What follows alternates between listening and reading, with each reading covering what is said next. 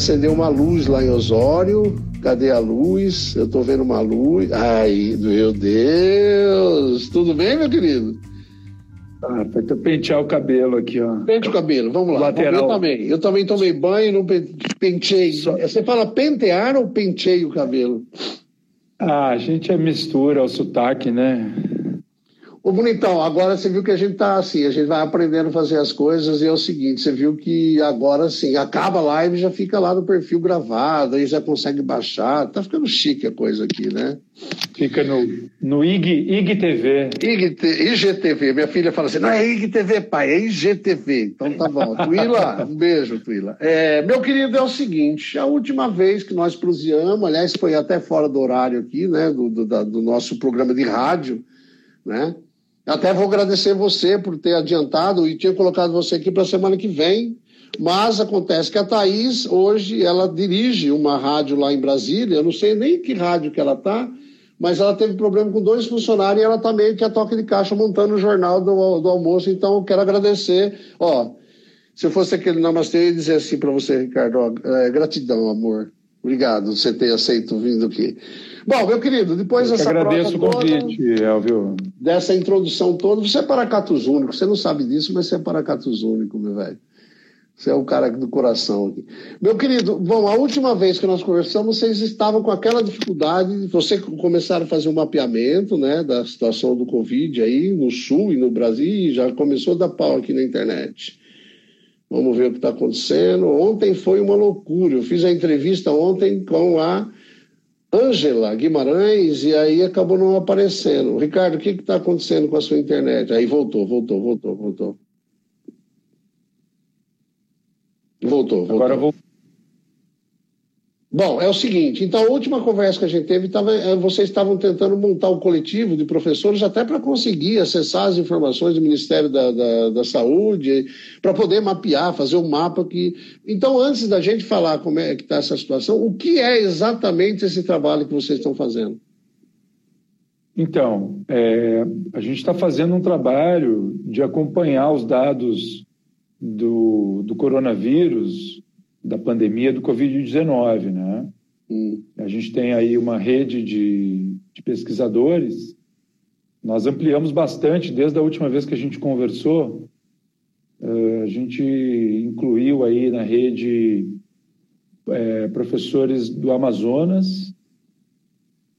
Nós temos também uma ligação mais eh, forte com o pessoal de Campinas, lá da, da demografia indígena e também um, um pessoal aqui do Rio Grande do Sul que está fazendo um trabalho de que eles chamam dos urbanistas contra o coronavírus, Os, o urbanismo O que que é contra o coronavírus.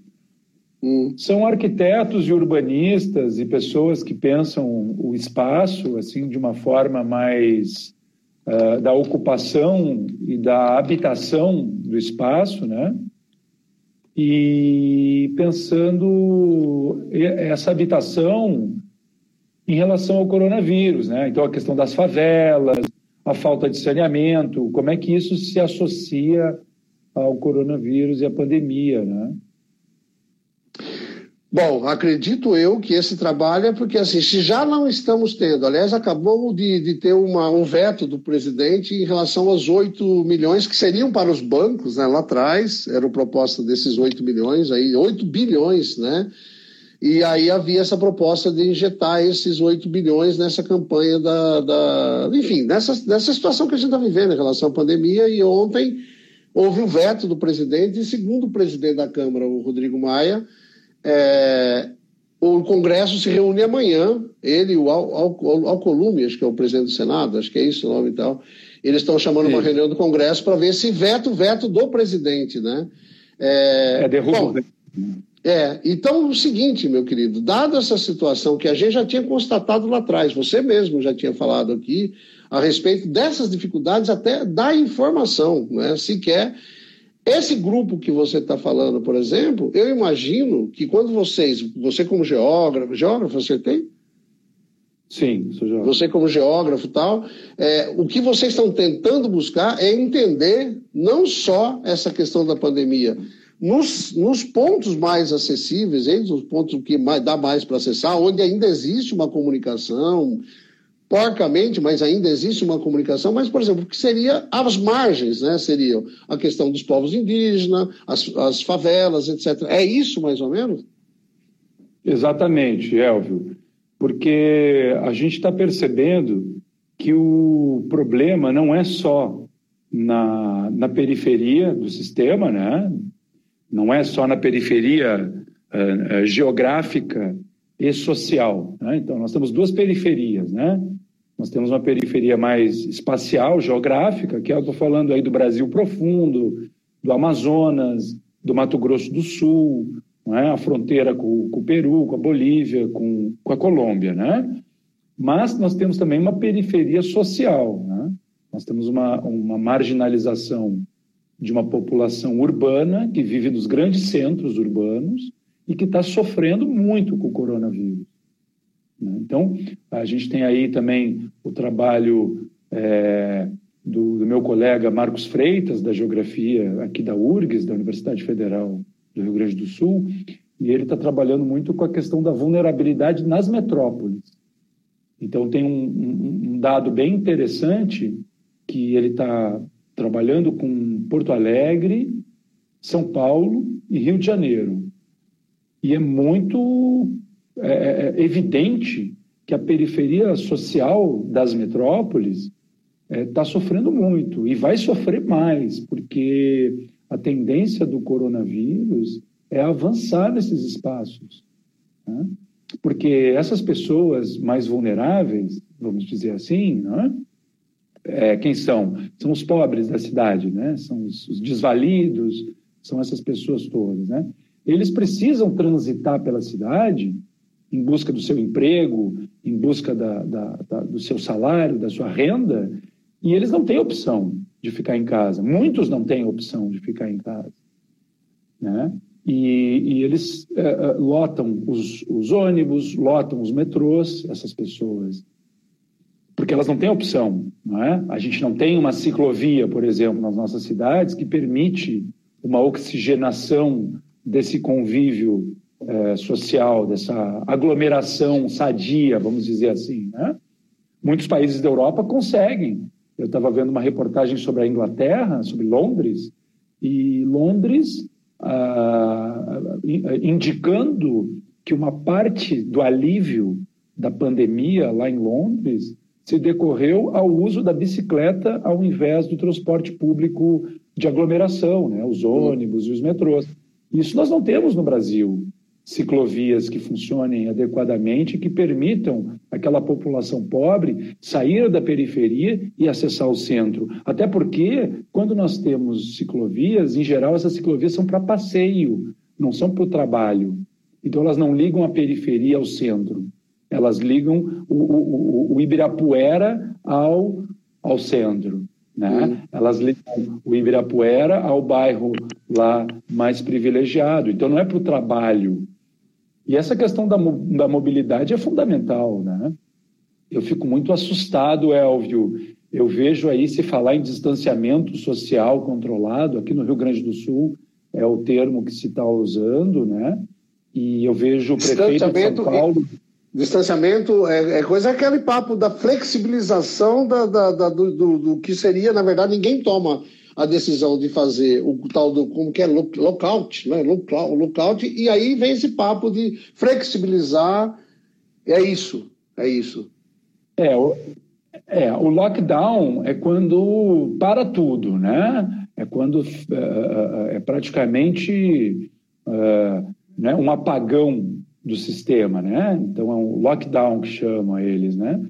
Uh, o distanciamento social controlado é uma ideia de que você, uh, entre o isolamento e a aglomeração, são os, postos, os opostos né, dessa, dessa, da ocupação, da distribuição da população no espaço. Né? Então, eu tenho o isolamento, uma pessoa bem, bem longe da outra, isolada praticamente, né? Embora isso a gente sabe que não é, não é possível, ninguém é uma ilha, então não tem como isolar completamente. E do outro extremo eu tenho aglomeração. O que os governador aqui nosso do Rio Grande do Sul está buscando é um distanciamento controlado, ou seja, é um caminho entre o isolamento e a aglomeração controladamente. E aí eu pergunto como é que isso acontece? Porque como é que você vai dizer para a pessoa que precisa pegar o ônibus às seis horas da manhã, né, para estar tá no trabalho às sete, às oito? Como é que ela, como é que eu vou dizer para ela, olha, você pega o ônibus um pouquinho depois ou um pouquinho antes, acorda mais cedo do que você já acorda, para evitar aglomeração no transporte coletivo. Isso não funciona. Isso não vai funcionar. A pessoa precisa trabalhar, né? Então, esse distanciamento social controlado tem uma outra questão: quem vai controlar? Né? Exatamente. Controlar? A pessoa vai se controlar a si mesma, é, ou é o Estado que vai controlar, e como vai controlar? Né? E Oh, meu querido, é o seguinte, e vem vendo isso, por exemplo, é, acompanhando essa história toda, eu me lembro da nossa conversa, que foi logo no começo, acho que foi em março que a gente teve a primeira prosa, né, é, aqui e tal, a gente falava da tal da curva, né, da história da curva, que haveria um momento, mas no caso, eu estava vendo o mapa ontem, o Brasil é uma curva ascendente permanentemente, entendeu? Assim, você não vê qualquer possibilidade, né? Aquele estágio que a gente poderia, que tinha se calculado, que tinha se pensado, que poderia começar a cair, é o contrário, a gente está vendo cada vez mais ascendente e essa questão da é, a postura desse, dos governos, de uma maneira, por mais que ali no começo até teve uma coisa mais apinhoada, no sentido mesmo de, de um controle sobre isso e tal, que a gente chegou até, aqui no caso de São Paulo, né, no estado de São Paulo, a gente chegou. Mas agora não. Agora a gente só tem recebido notícia, inclusive aqui na cidade onde eu estou, aqui no interior de São Paulo, no centro do estado de São Paulo, né, Araraquara, você vê aumentando casos ontem mesmo. Ontem teve 68 casos aqui, novos casos, entendeu? Você só vê a coisa crescendo, né? E aí, meu querido, o que, que a gente faz? Eu sei que é uma pergunta um pouco né, complicada, mas assim, aí, como é que. Porque lá atrás a gente tinha até um, um certo otimismo em relação a isso tal, falávamos, inclusive. Mas hoje você percebe que assim, largou Simão. Eu até escrevi, um, fui criticado aqui, porque eu escrevi um, um artigo aqui sobre que eu comparei a um ônibus que a gente vinha estudar aqui, né, da usina até a cidade, que de vez em quando o ônibus não tinha freio. E o motorista, ele, ele falava assim, ó, eu preciso receber o salário, sinto muito que não tem freio. Se quem quiser ir, vão, mas não tem freio. A, me, a gente está um pouco nessa situação, né, meu caro? É, o, a minha mãe tem um termo que ela fala que é o trem desgovernado, né? Exatamente. É, é um trem desgovernado. O Brasil ele está um pouco como o caminhão, o ônibus sem freio, né? O pau de arara, é, né? É pau de arara que fala? Não é pau de arara. É jardineira. É a jardineira. A gente chamava de jardineira. É, por quê?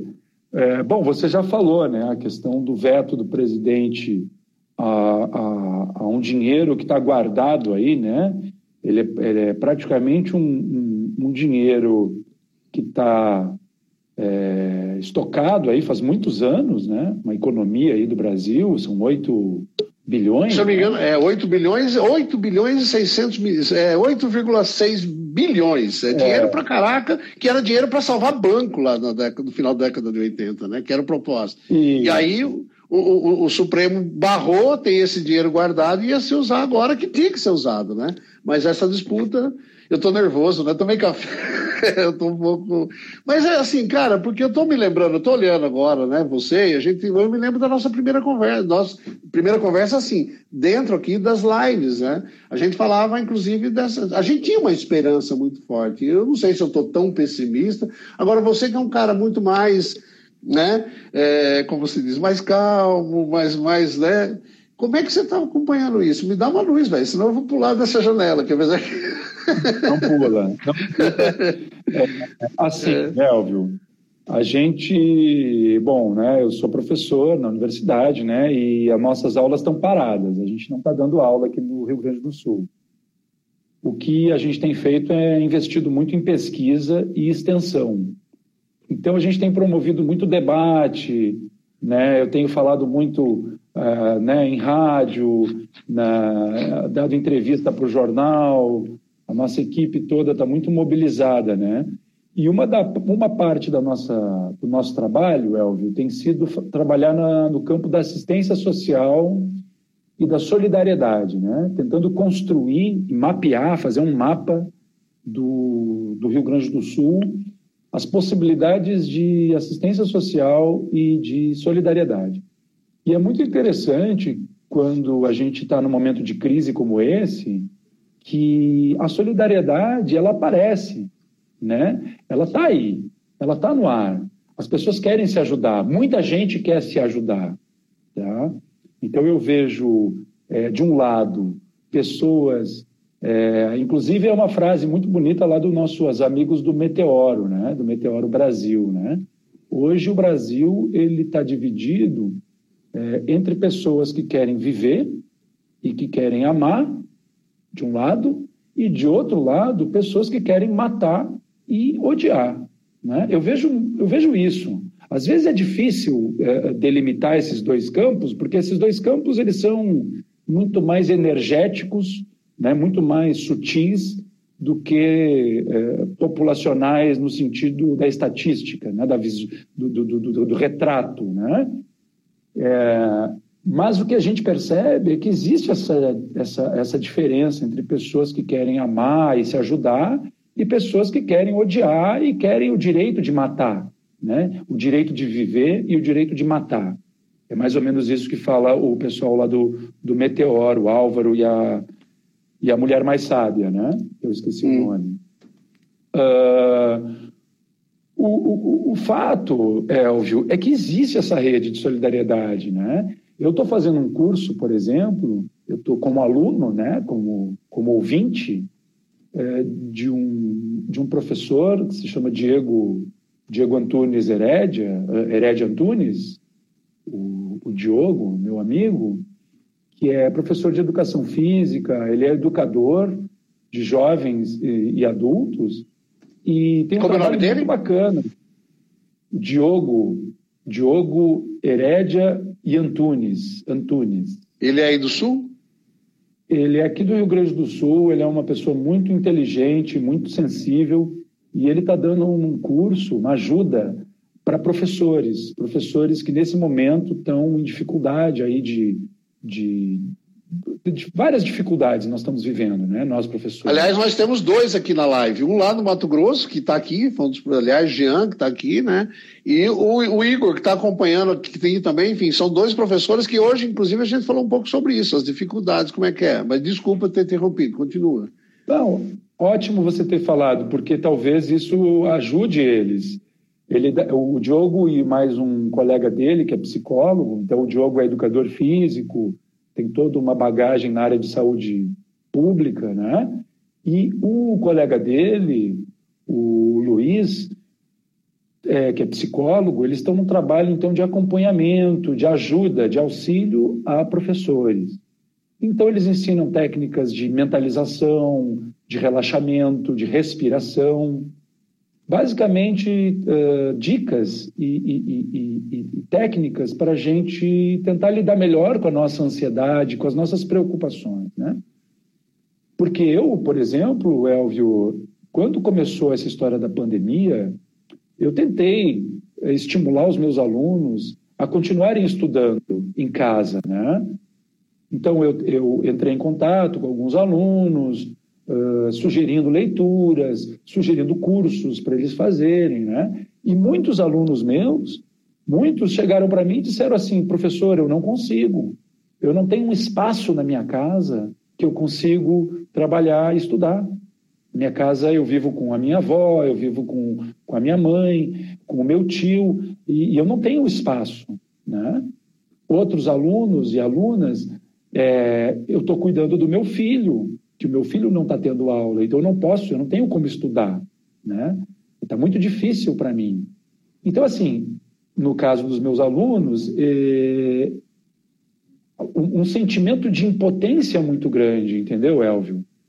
porque a minha função, é, ao mesmo tempo que a minha universidade me pede para seguir trabalhando, é, como que eu vou seguir trabalhando normalmente? Eu, inclusive, na minha casa, se eu não tivesse a minha companheira, minha esposa, que me ajuda muito, que, né, a cuidar dos meus filhos, eu tenho dois guris, né? Seria completamente impossível a gente estar gravando agora se ela não estivesse lá na sala é, e eu aqui no quarto, no escritório, fazendo esse trabalho. Então, esse momento, Elvio, exige das famílias e das pessoas um, um equilíbrio e um bem-estar que muitas vezes a gente não tem. A gente não tem. A gente não tem porque a gente já não tinha, porque nós Sim. já vivemos numa situação crítica, já faz mais de dois, três, quatro anos, uma instabilidade emocional e política muito grande, né, econômica também, e com a pandemia isso fica muito agravado. Então esse curso do Diogo e do Luiz, ele é um curso muito importante nesse momento. Depois ele é aberto, por exemplo, o... esse pessoal que está aqui, o pessoal que está aqui quiser participar, como é que faz? Eu vi a Joana também entrou aí, enfim, tem bastante gente, bastante professores aí na roda, né? Como é que é? Ele é aberto? Tá. Como é que é esse curso?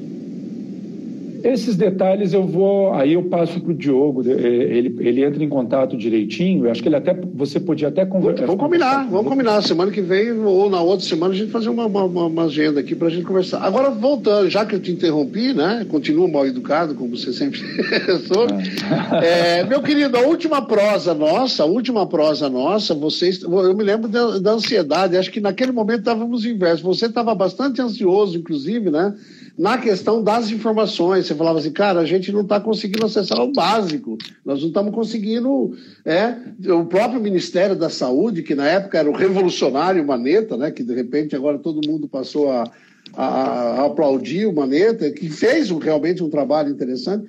Mas como é que está essa situação hoje? Como é que vocês estão conseguindo informação? Se é que estão conseguindo informação, como é que está a situação? Eu estou insistindo nisso até porque sinceramente, do que eu vejo de informação aqui, é meio que o pega para capar, né? Tipo assim, vai no que tem. É aquilo que nós falamos, é o ônibus desinvestado, é o Brasa dizendo para mim, é o Vião.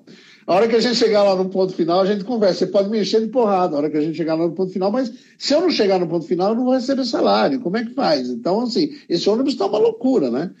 Vocês têm recebido informação? Como é que está chegando essas informações? Como é que vocês estão é, produzindo esses, essa, essas, essas, essas informações? É, Elvio, a gente se resignou, né? A gente aceitou a realidade como ela é. A realidade é essa, né? O governo federal ele coleta as informações a partir das secretarias estaduais, são 27, né? Unidades da federação. A partir dessa análise das 27 unidades da federação, ele divulga no, os dados publicamente. Ontem, para você ter uma ideia, é, esse dado ele só foi divulgado à noite, lá às 10, 10 11 horas da noite. Tá? Então, é, demorou, está cada vez demorando mais para o governo federal computar essa informação né, organizar esses dados, divulgar, e também está demorando para os governos estaduais coletarem essas informações no município, em cada município. Então você veja, nós temos no Brasil mais de 5.500 municípios. Só no estado do Rio Grande do Sul são quase 500. Tá? Uh, e cada um desses municípios é, tem uma estrutura de saúde uma estrutura de levantamento de dados. Né? E, então, é uma reação em cadeia. Se, se o município não está coletando corretamente a sua informação, o Estado não vai ter a informação correta e o governo federal também não vai ter. Agora, isso se fosse linear, né? se fosse uma linha do tempo, uma linha de comando. E a gente sabe que não é uma linha, porque tem atalhos, né? tem, tem buracos nessa estrada, vamos dizer assim. Essa linha ela é falha, ela é uma linha é, é, é, tracejada, né? ela não é uma linha contínua, é uma linha com lacunas. Então, eu vou dar um exemplo para você. Porto Alegre, a prefeitura municipal aqui de Porto Alegre, capital do Rio Grande do Sul, já contabilizou mais de mil casos confirmados de coronavírus. Mas o governo estadual só contabiliza 700, até o último dado que eu olhei. E por quê? Estão faltando 300, 300 casos estão faltando. Tá? Não é porque falta tecnologia, não é porque falta comunicação. Então essa linha, ela é tracejada, ela, ela tem as lacunas por outros motivos.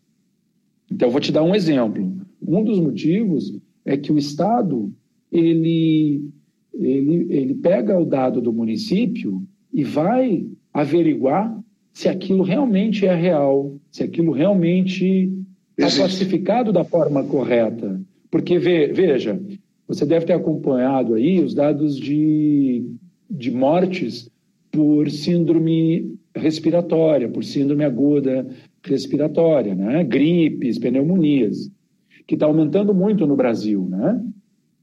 Pessoas que são diagnosticadas com gripe e aí, lá na semana seguinte, a gripe não foi embora, a pessoa não melhorou, e aí refaz a análise e vê que ela tem coronavírus. Na verdade, não era gripe, não era pneumonia, era coronavírus. Então tem um problema de classificação da doença, entende? Isso Sim. acaba isso acaba demorando mais ainda para o dado ser divulgado. Ou Mas seja, eu já, é... ouvi, eu já ouvi uma história de que, por exemplo, do que é de, detectado para cada caso indicado oficialmente, está em torno, eu não sei de onde tiraram essas pesquisas, né? Até estava vendo aqui uma das, eu, se não me engano, acho que foi o Atila, em algum lugar que eu vi aqui, que para cada caso indicado significa 16 outras pessoas não detectadas, né? Ou seja, então, você imagina, se a gente está com quanto? 500 mil já, né? 500 mil infectados oficialmente, né? É isso? Quando, acho que é isso que a gente está. Então, você imagina como é que está essa situação, né? É, mas, Elvio, é, isso também porque tem a questão do, do, assintomático, né? Pessoas que têm a doença, mas não, não resolvem não sintomas. se manifesta.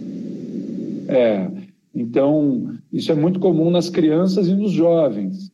As é, crianças, elas são mais assintomáticas e os jovens também do que as pessoas mais velhas. É? Também tem a questão do grupo de risco, né? as pessoas mais obesas, pessoas com pressão alta, pessoas com problemas cardíacos, né?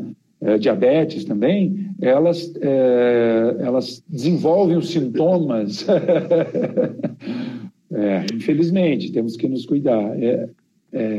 E, mas, enfim, são muitos fatores, né, Elvio? E, o Calel está tá lembrando aí que é, o Calel está afirmando, são 500 mil infectados mesmo. Bom dia, Calel, meu querido. Calel está lá em Goiás, é um goiano agora. Termina, por favor, querido, desculpa. Não, só para frisar que, que isso que eu estou dizendo, né, isso são dados, assim, pesquisas que são feitas na Fiocruz, pesquisas que são feitas na USP, pesquisas que são feitas né, em várias universidades. A Universidade de Oxford, agora no, na Inglaterra, está liderando o, o, uma pesquisa com a vacina né, do coronavírus, que está bem avançada, já está na fase 3, né, já foi testada em laboratório, já foi testada em animais e agora está sendo testada em humanos. Fase 3, então. Quer dizer, uh, nós estamos bem. A ciência está muito avançada, mas existe todo um movimento anti-ciência. Anti-ciência, esse é o grande problema. Está travando o nosso progresso. Né? Se a gente imaginar que tem uma parcela da população que não acredita na ciência, isso aí nos dificulta, porque é um duplo trabalho que nós temos que fazer, Elvio. Nós temos que combater a ignorância e combater o coronavírus. O que é complicado. Então, é e falando em ignorância, eu quero tratar dois assuntos, mas nosso tempo está ficando reduzido aqui. O primeiro é o seguinte: você sabe que às vezes eu me meto a dar algumas palestras, algumas aulas, inclusive vocês me enfiaram, tiveram que me aguentar aí algumas, né? E ultimamente eu tinha falado, já que ninguém me quer mais como professor, né, no lugar nenhum, é, as últimas, a última conversa, eu me lembro de uma conversa que eu tive com vocês me levaram, não vou lembrar o nome da escola, agora vocês me levaram, você e Olavo me levaram numa escola de ensino médio aí de Osório, né? E lá eu falo muito, é um discurso e as pessoas acabam se envolvendo. Uma das, eu não vou aqui dar o nome, eu chamo, é ótimo, mas assim, Eu mantenho contato. E esses dias ela me virou para virou mim, ela estava no terceiro, no terceiro colegial na época, quando eu estive aí, né? Aí ela me mandou uma mensagem assim, com uma frase, ela falou que era minha. Na verdade, não é minha essa frase. Essa frase é do Itamar Assunção, que é uma música que se chama Que Tal o Impossível? Né? Que tal impossível, né? E aí ela falava assim, pô, El, você veio aqui, você falou pra gente que o mundo era maravilhoso, que a gente precisava acreditar na gente, que a gente ia, etc e tal. Eu que sonhei, me ferrei, fiquei fazendo cursinho, etc e tal. Entrei na universidade, tive dois dias de aula e eu tô aqui, cara, eu não sei mais o que fazer, né? Essa angústia dessa galera que entrou, por exemplo, na universidade, essa moçada que entrou na universidade, e agora, né, como é que faz? Né? Olha, eu estou te dando um monte de. Você está parecendo um oráculo, né? Com essa. Né? Você está. Mas, assim, meu querido, é, essa questão, como é que vai se resolver? Qual que é o grande problema? Eu fiquei falando para ela, falei, não tem problema nenhum. Qual o problema em termos de, de, de, de, de universidade? Aliás, estão entrando cedo até demais, né? Com 17 anos de idade, o cara já está dentro da universidade. Loucura isso, não consigo entender, mas tudo bem. Sou velho que, que você diz para essa galera que está chegando, que está nessa ansiedade, que eu sei que tem gente aqui que está na roda, que está nessa situação, enfim, como é que é isso, meu querido? Como é que lida com essas questões? Como é que anda nisso? É, Elvio, é uma situação complicada, né? É, os, os adolescentes, né? Essa galera que está chegando aí, né, terminando o ensino médio e entrando na universidade, eles estão vindo de uma outra geração, né? Eles são de outra geração, eles são de outra cultura, eles tiveram outros aprendizados, né? É, então, por exemplo, algumas coisas que eu só fui aprender é, na faculdade é, e depois da faculdade, né? Coisas que eu só vim a confirmar e a entender depois muitos adolescentes e jovens são expostos a isso já no colégio, né? E eu acho isso ótimo, eu acho que isso faz parte da, da nossa do nosso crescimento enquanto país, né? Enquanto humanidade, que se debata coisas na escola diferentes da que debatia na minha época. Então eu vou dar alguns exemplos, né? Eu hoje é, alguns trabalhos que, os, que, o professor do meu filho mais velho, que tem 10 anos, 11 vai fazer, ele recebeu, né? Ele, ele recebeu uma, uma tarefa sobre os índios, os indígenas aqui do Rio Grande do Sul. Não sei se você sabe, eu só fui a saber disso na faculdade, depois, no final da faculdade. Os nossos índios aqui do Rio Grande do Sul, por ser mais frio do que eh, os trópicos, né, eles tinham uma técnica de cavar eh, a terra, eles cavavam buracos na terra, buracos grandes, é, e faziam um telhadinho, tá? Eles faziam um, um telhadinho de taipa, né, de madeira, com, com, com, com é, é, folha de bananeira, folha de, de, de, de de palmeira e tal, faziam com barro e faziam uma estrutura de, de telhadinho e uma cavocavam assim cerca de um metro, dois no chão e faziam fogueiras ali dentro no inverno. Eles se escondiam, eles se, se agrupavam no frio dentro dessas tocas, dessas, desses buracos no chão, né? Quer dizer, é altamente tecnológico. Nós estamos falando aí de de mil anos atrás. Nós estamos falando de populações que viviam no Rio Grande do Sul há mais de mil anos atrás, antes dos portugueses eh, chegarem aqui, né? E, os espanhóis na, na, no Uruguai, na Argentina ali, né? Então, quer dizer, eh, essa, essa população indígena dessa região tinha conhecimentos tecnológicos altamente complexos isso não se falava na minha época de estudante. Né? Não, era, não era acessível. Tinha um professor já, eu, eu consegui resgatar um texto de um arquiteto que já nos anos 80, 90, já começava a pesquisar isso. Mas percebe, a, o conhecimento ele leva um tempo para ser desenvolvido, em geral ele é desenvolvido nas universidades, né? E tem, existem pessoas iluminadas, muito, existe muito saber é, popular, né? que não está acessível, porque não, não tem a legitimidade, não tem o carimbo da universidade. É bom que a gente fale isso. Então, a gente tem muito saber popular que não tem o carimbo, então ele é uh, desmerecido, ele é colocado em segundo plano. Tá? Mas veja bem, o, o conhecimento ele leva um tempo para sair, para ganhar legitimidade e voltar para o seio da sociedade, para a base da sociedade, que são as escolas. Né? Então, os meus filhos hoje, essa juventude toda, ela está tendo acesso a técnicas e a conhecimentos que nós não tínhamos. Eu não tinha. Eu lembrei eles estão vindo com muito apetite. Sim, eu sei, você está lembrando isso, um amigo, nessas minhas andanças, um amigo pediu para ficar cuidando do filho dele, dois anos de idade, o guri, né? E eu até tenho um certo, né, uma prática em relação a isso, tal, não sei o quê. Uma hora a gente sentou, eu peguei um livro, comecei a mostrar umas imagens, não sei o que tal. E eu já tinha visto isso eh, na, na internet também. Aí ele estava conversando, aí ele foi no, na imagem do livro e fez assim. e eu falei, caraca, velho. Então esse processo está muito, muito grande. Bom, você sabe que esse programa é um pouco místico também. A gente tem aqui, né, inclusive proteção, etc e tal, aqui gente aqui da galera e tal. Aliás, Olá. Um beijo. É, pois é, pois é. Um beijo da. que, que é? Na verdade, eu estou vendo. Peraí, peraí, o que, que é? Deixa eu ver de novo. O que, que é? Aquela é a Nossa Senhora do Caravaggio, ah, é, do Rafael. Olha aí. Nossa Senhora assistiu. Sim, sim, sim. Olha aqui, eu tenho aqui as minhas proteções de. Aliás, povos indígenas, inclusive tem um colar aqui que é uma das idas dos, ai, dos Chocrem, aí em Santa Catarina, né? O pessoal do Chocrem. E quando a gente começa a falar isso, eu tô falando dessa coisa mística porque começou a aparecer gente do Caparaó na roda aqui, sabe? Eles demoram para entrar, mas acabaram de chegar, vou dar falta porque chegou atrasado na prova. Meu querido, é o seguinte, 11 horas e 37 minutos, a nossa conversa já começa a caminhar um pouco para o final dela. Eu já não sei, apesar que me ensinaram ontem aqui, né? É, a gente tem aí mais uns uns 15 a 18 minutos de prosa, tá?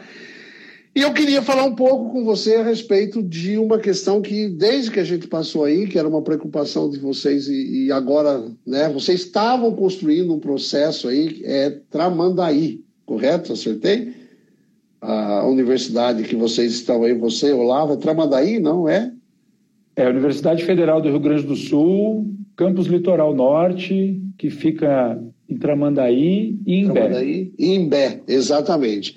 É, eu me lembro que vocês estavam no esforço, não sei como é que agora com essa história toda, no esforço, e vocês já estavam começando a legitimar mesmo de ser um centro de, de referência, inclusive, enquanto universidade é, e tudo mais. A pergunta minha é uma, como sempre, você viu que todas as minhas perguntas são um tanto estranhas, mas enfim.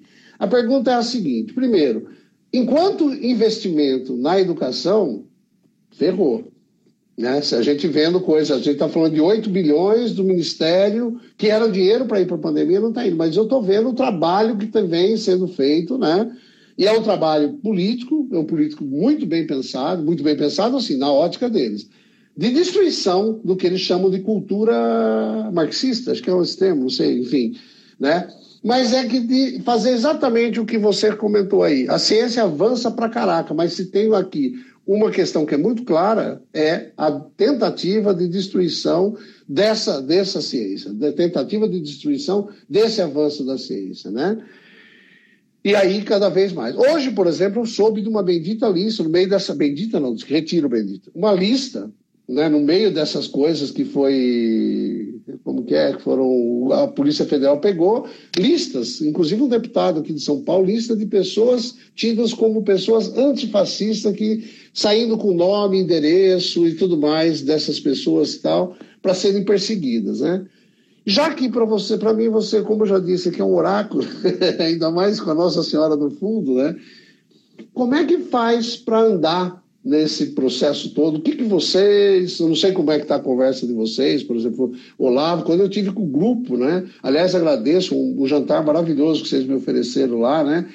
É, espero que toda vez que eu vá, vocês me deem esse, porque eu sou um menino faminto, né? É, você gostou do menino, né? É, então, assim, e aí, meu querido, como é que é, enquanto professor, enquanto intelectual, que eu sei o trabalho que você faz, eu acompanho há pouco tempo, mas assim, né, já tem aí acho que uns 5, 6 anos que a gente está andando junto, né? E aí, meu querido, como é que constrói isso, sendo que, quando você falou assim, esse conhecimento, essa cultura é outra. Mas, por exemplo, você tem um cara como, por exemplo, um, um Olavo, né? Não o nosso Olavo, né? Coitado, deve estar sofrendo com esse nome, né? Não o nosso Olavo Ramalho Marques, mas assim, tem um Olavo, eu ia falar Olavo Setúbal, não é também, mas enfim, tem o Olavo Carvalho, acho que é isso, né? Que é esse doido é. que, assim, as pessoas seguem religiosamente, é um negócio tal. Como é que é essa internamente? Agora uma pergunta. Se você quiser deitar, vai virar um consultório aqui, uma psicanálise, né? Não, é você quase falou o Orvalho, o Orvalho Carvalho, né? Orvalho, Orvalho Carvalho, o Orvalho do caralho, mas enfim, tudo é a mesma coisa, mas enfim. Como é que é isso, o... Ô, Elvio, eu acho que assim, eu tive uma infância muito feliz, né? Eu venho de uma família de humoristas, né? Ah, é? Eu sabia é, disso. Meu avô, é, o meu avô era cartunista, o meu tio-avô era cartunista aqui também, do jornal Zero Hora, o jornal regional aqui, a, é, um afiliado da Globo, né? E, e ele, o São Paulo, que é o meu tio, o tio-avô, Paulo Sampaio, ele era um grande cartunista que criou Sofrenildo, por exemplo, que é um personagem é, ícone de uma geração aqui do Rio Grande do Sul. O Sofrenildo, ele é era dele, a Paulo? junção... Paulo Sampaio. Paulo São, Sampaio. São Paulo. São Paulo. Paulo, sim. O, então, o, o Sofrenildo, ele era a junção de dois nomes. Lembra? Algumas famílias, para escolher o nome do filho, ah, sugeria, fazia uma mistura do nome do pai com o nome da mãe, fazia um sorteio, né? É, o, o, nome da, do, da mãe era, era sofrência, não, como é que é? Era, era sofrência e o nome do pai era Felizildo. E o Felizildo aí, casou com a sofrência. O Felizildo casou com a sofrência. Aí é. pegaram o nome, escreveram o nome num papelzinho, recortaram e sortearam. E aí virou é, é Sofrenildo, né? a sofrência com o Felizildo. É, era mais ou, é, mais ou menos assim os nomes. Né? É, mas eu queria dizer para você que, que. Por que, que eu vim falar disso? Né? Porque eu tive uma infância muito, muito alegre, muito feliz, convivendo com muito humor. E o meu avô, que também era cartunista. Você nasceu onde? Ele... Onde você cresceu, meu querido? Eu cresci, eu morei até os quatro anos em Campinas e depois eu, o resto da minha adolescência e infância foi em Porto Alegre. Tá. Minha e família, aí? Meus, meus avós são gaúchos, né? E o meu avô, é, meu avô desenhava é, luta livre, sabe aquelas luta livre? Sim. Telecat, que chamava. Telecat, sim. Meu avô desenhava. Então, assim, eu quero dizer para você, Elvio, que essa relação entre o real e o surreal, né? entre o cômico e o sério, é, é, esse limite na minha vida, ele sempre foi muito flexível, ele sempre foi muito uh, tênue, esse limite. Né? E o que a gente está vendo hoje é que essas pessoas que se esperaria que fossem sérias, como um ministro, como um presidente, né? Presidência não é lugar de humor, nunca foi lugar de humor pode ser um lugar de pessoas bem-humoradas. Pessoas bem-humoradas são, não, é, não é humorista, é diferente. Né? O, o Lula, presidente Lula, era uma pessoa muito bem-humorada. Sempre foi uma pessoa muito bem-humorada, uma pessoa muito séria, mas uma pessoa muito bem-humorada. Né? Uh, a Dilma já nem tanto, né? o, o bom humor dela nem tanto. Mas o que nós vemos hoje depois de Lula, depois de Dilma e agora com, com esse senhor aí e, e que está na presidência e toda essa é, é, esses apoiadores que estão junto com ele, é, são, eles acham que estão brincando, eles acham que estão fazendo piada com coisas seríssimas. E eu estou falando de coisas muito sérias. Estou falando de racismo, estou falando de nazismo, estou falando de terraplanismo, estou falando de teorias da conspiração as mais bizarras, que vão da mamadeira né, até a, a, a, a NASA é, mentindo que, que foi. Quer dizer, eu, eu vejo que existe um, um, um, um espaço que foi tomado. É, antes, o espaço do humor era do Jô Soares, era do Chico Anísio, eram dos humoristas, da Porta dos Fundos, etc. Não tem mais. Não tem mais. Esses caras capturaram. E é um humor baixo, é um humor de baixo nível. É um, eles tentam ser humor, um, um, tentam fazer humor, né? Aquele Alan, Alan Terça Livre, né? Alan dos Santos. Ué, o Alan é, é, ele tenta ser engraçado, mas não tem como. Eu, eu, não, eu não consigo. Eu não consigo entender que sucesso, como faz sucesso. Você chegou a ver é. o, a, o depoimento dele na CPMI da, do fake news, não? Eu vi alguns trechos. Você sabe é, que eu sou eu ainda continuo. Eu, tal, eu sou meio um pouco, um pouco doente ainda, né, nesse sentido. Eu costumo assistir, eu vejo ali, fico tal, tal. Sabe o que, que me lembrou um pouco, meu caro? Isso agora, infelizmente, a gente, nosso tempo vai fechar mesmo aqui. Mas sabe o que, me lembrou um pouco? Me lembrou um pouco é o tipo de uma coisa que a primeira vez que eu vi me incomodou profundamente, que é o tal do stand-by, não? Como que é? Aquele, esse show de humorista, sabe? Que vai lá, pega o microfone e tal. Que lá atrás, na década de 50, Estados Unidos, tinha uma outra vertente, uma outra. Aqui, começou a trazer uma molecada conservadora pra caraca. Eu me lembro que o primeiro que eu vi, eu saí, ainda ele me provocou né? Ah, os intelectuaizinhos aqui não gostam. Não, mas porque era, era maldosa, era uma coisa que, sabe, não era, uma, não era no sentido, não é que, não, sabe, ofendia, atacava, denunciava, assim, é, denunciava não, é, lacrava pessoas e tal, e isso começou a me incomodar. E aí depois eu comecei a ver o Pânico, que é um programa de rádio, que na época eu fazia rádio, Aí o pessoal falava, ah, você fica perto, porque para mim aquilo não era, era um negócio tão pânico. Depois vem CQC, vem essas coisas todas. Esse humor do qual você está falando, eu estou vendo aqui o Sofrenildo, inclusive, achei aqui na, na, no Google, né? É uma outra vertente, é uma outra coisa. E o Caléu, Caléu, Caléu, você falou aqui, eugenia, é isso, é uma coisa assim. Né? O Caléu fez algum comentário aqui que eu não sei aonde, o que, que exatamente ele quis é. dizer.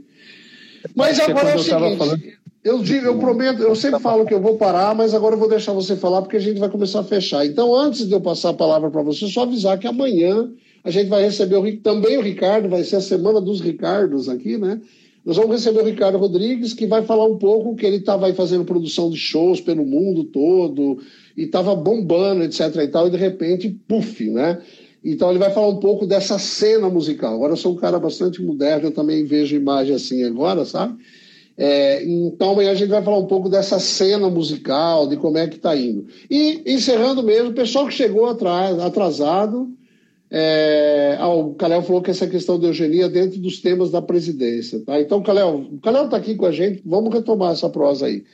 É, o que, que, eu ia falar? Olha, está vendo? A velhice chega nesse sentido, né? Ela vai acabando com a sua memória. Tava... Ah, e dizer, o Zé, pediu, o Zé também pediu que a gente está com uma campanha no Catarse para manter essa, esse canal que está muito legal, que está bacana, não é porque eu estou fazendo, não, né? As pessoas que vêm são maravilhosas. E acho que eram os recados todos que eu tinha que fazer. Agora eu vou deixar a palavra, você encerra e até amanhã às 10h55. Depois fica aqui no nosso perfil essa nossa prosa, meu querido. É você, vai. Tá.